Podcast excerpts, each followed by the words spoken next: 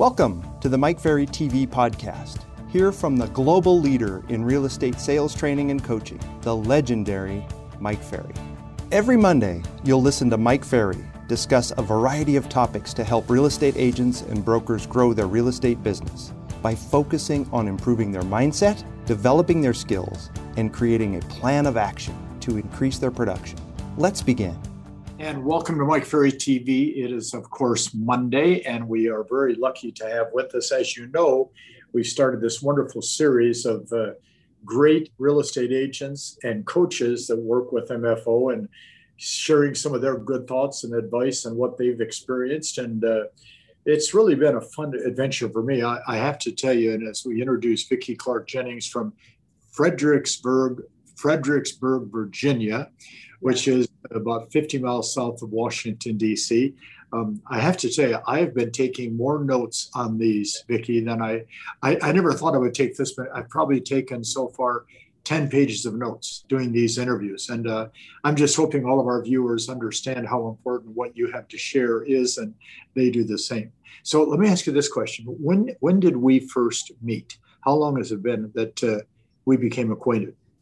It was uh, 31 years ago this October. So if it's 31 years ago in October, that means you're more than 30 years old. Yeah, unfortunately, I am. Yes. I think that the Fredericksburg um, weather must keep you young. Good for you. That's great. Um, you.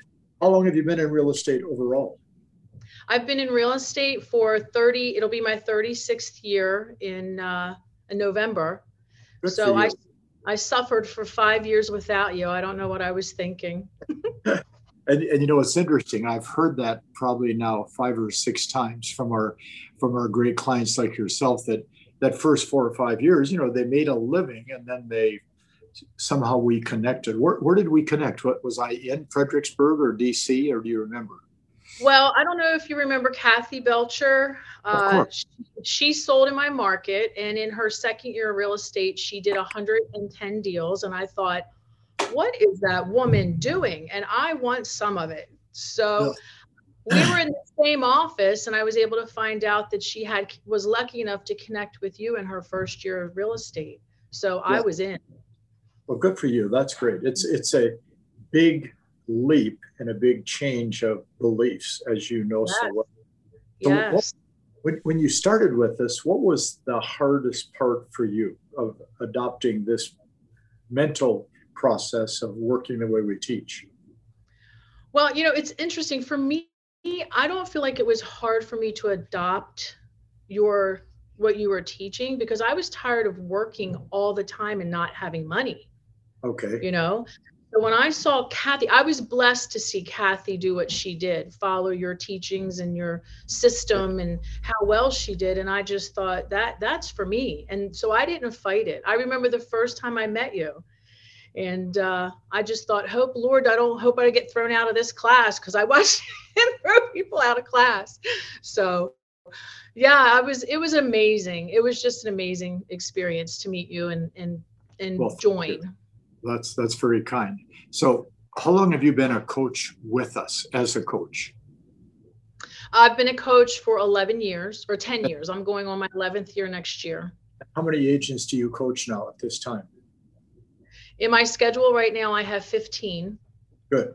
And uh, I always say to a coach and to the agents, if they have you as a coach, they're lucky agents. That's for sure. So, are you still are you still personally producing? Yes. Yes. Yeah. I, I sell full time. And how, how many transactions will you do this year personally? Personally, I'm on track for 65. Good. And do you have a team of any type supporting you? I have a, a, team that works with me. And as a team, I think we're on track for somewhere around 125, 150. Good for you. That is outstanding. Mm-hmm. So I want all of our viewers to say that not only can Vicki help you learn how, to do what she does, she does it herself. And, yes. And that, that's really the name of the game. I think we, Vicki, we've always been very lucky to have people like yourself that are very active, very productive, and then also help other agents. So I wrote down this question. I, I wrote down, you know, can you share two or three of the qualities or characteristics that agents have that you've seen um, that can do the kind of business you do plus? What are some of the things you've seen in these people? Well, from the clients that I've had the privilege to work with, you know, a lot of uh, a lot of them were very open-minded. They were willing to accept based on blind faith. Um, they were willing to uh, take time to practice and learn and internalize and you know along the way they had questions they struggled a little bit but when you asked them a lot of questions and it just made sense they just went right along with you know your system. And they've made a lot of money a lot of money. Yeah for a lot of people. Mm-hmm. so i think which i wrote down open-minded blind faith. I wrote that down first.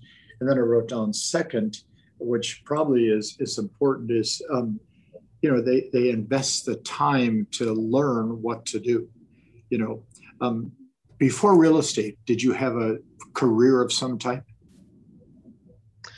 uh, before real estate yes before real estate i was a property manager for okay. a real estate company mm-hmm. the reason i asked that for all of our viewers that you know almost every all of us had a career prior to real estate and if you didn't take the time to learn what the job was you weren't going to last on the job um, you've heard this, Vicki, time and again, that real estate is one of the only jobs you can have where it's actually hard to get fired. Okay? Yes. Because you can do nothing for months on end. And so often management puts up with that. Um, right. You know, for you and I as coaches, we can keep them away from that zero, zero, zero production level if they're willing to be open-minded, which is such a big thing. What's what's the what's the biggest challenge that you face in working with agents or challenges because i know there's many challenges we face every day. Well two that stand out me to me the most is number one they haven't learned really how to put a plan in place to overcome the obstacles that get in their way. Can you give me an example of that? Well for example if um, if someone doesn't make it to the office on time. Let's say they're late every day. That okay. really starts the night before. So, what's the plan? You know, what are they telling themselves before they go to bed? What time are they going to bed? Are they getting up early enough? Do they have an accountability partner that will help them get to the like they're just not they're not focused on on putting strong enough systems in place to help them overcome their excuses is what it is. Yeah. And that's that's a big challenge for most real estate people. You know, our, our greatest advantage, we're independent contractors. Our greatest disadvantage, we're independent contractors. Is right. there a is there a second challenge that, that you see or face on a regular basis? Well, I feel like if they knew what to do with their extra money, if they had a plan on how they were going to spend it, and uh, you know how they were going to enjoy it, that some of the other obstacles would go away, some of the other challenges. So I think what happens is they get in, they they go into using your system, they make more money than they've ever had before. Finally their taxes are paid, right? Yep. And and now they've got a savings going on, but they have not identified how am I going to spend this money? What am I going to do right. with it?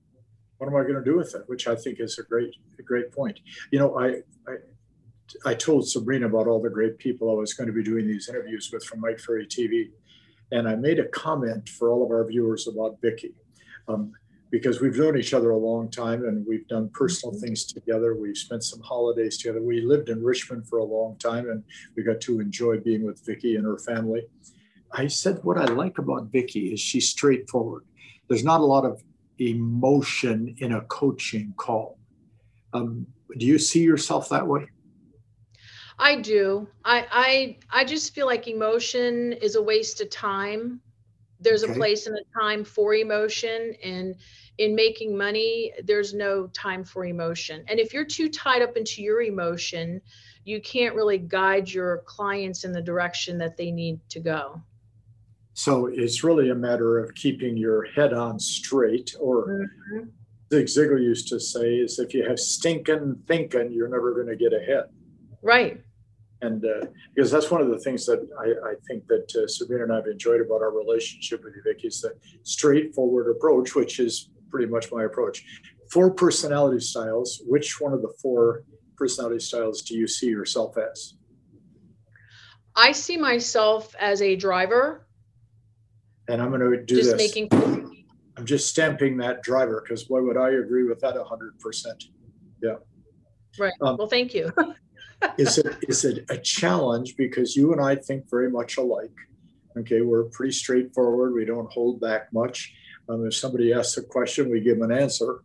Is it hard at times to adapt to all the personalities of the clients that you coach? Yes. And what, what's the hardest part of that for you? For me, I think the hardest part is um, when when the personality style that I'm talking with um, is thinking the like for an analytical, for example, right? Like I feel like an analytical, uh, you give them an answer to fix something, or you help them arrive at the answer to fix something, and all of a sudden they've ignored the answer and they've gone on to the next issue that needs to be fixed. Yeah. I'm like, what is happening here, right? And then with an expressive, you know, I feel like um, you can talk with them and arrive at a situation you know how to fix a situation. And then it instead of just saying oh that's great let's go it's like move on to the next drama right? Yep. and then you know you know what i mean? It's just so to me i want to say you know hey this is this is the way you need to do it and so on and so forth. But as a coach i can't do that i can't i can't be a dictator i have to ask questions and help them right yep. so there's a lot of drinking after coaching calls at times i love it that's good Oh um, my lord! I saw, I saw, something yesterday. It was a little quip that somebody sent me, um, and they said the key to doing a Zoom call is put your wine in a coffee cup and then blow on it occasionally so they think that you're drinking hot coffee or tea as you sip your wine. And I thought great. that was it's a great. I mean, you know, I, yeah hundreds and hundreds and hundreds of these we've done over the last 18, 20 months. I can appreciate mm-hmm. that. So you've got a group of, say, 15, 20 agents in front of you for a couple of hours. And, uh, you know, they're saying, Vicki, give us one or two pieces of advice that we can use to change the, you know, the direction of our career. Um, I've already written down one, two, three, four, five, six things that you've said. So um, give me a couple thoughts if you were doing a little a little conversation with some top people that want to get better? Well, I think the first thing you have to do is pay attention to your market. You've really got to study your market statistics. There's a lot of shifting that takes place in a market. Yes. And you have to know, you know, how to present those shifts. Yes. That, you know, that's and then I, I'm sorry, go ahead. I didn't mean to interrupt. That, that's no, that's vital. I I, I put that in capital letters. Yeah. Mm-hmm. Second thought that you would share with him. You have to be 85% minimum question based conversation. And tell, tell me why. When you ask a question, especially an open ended question, you have the person talking, right? So it's these are the rules of versatility. Yeah. Ask great questions, learn to listen, and give up always having to be right. Great advice. Yeah. If you can master those three rules, you're going to win the presentation game hands down. Yeah. Because I think most agents think that, a, for example, listing and presentation is just talking.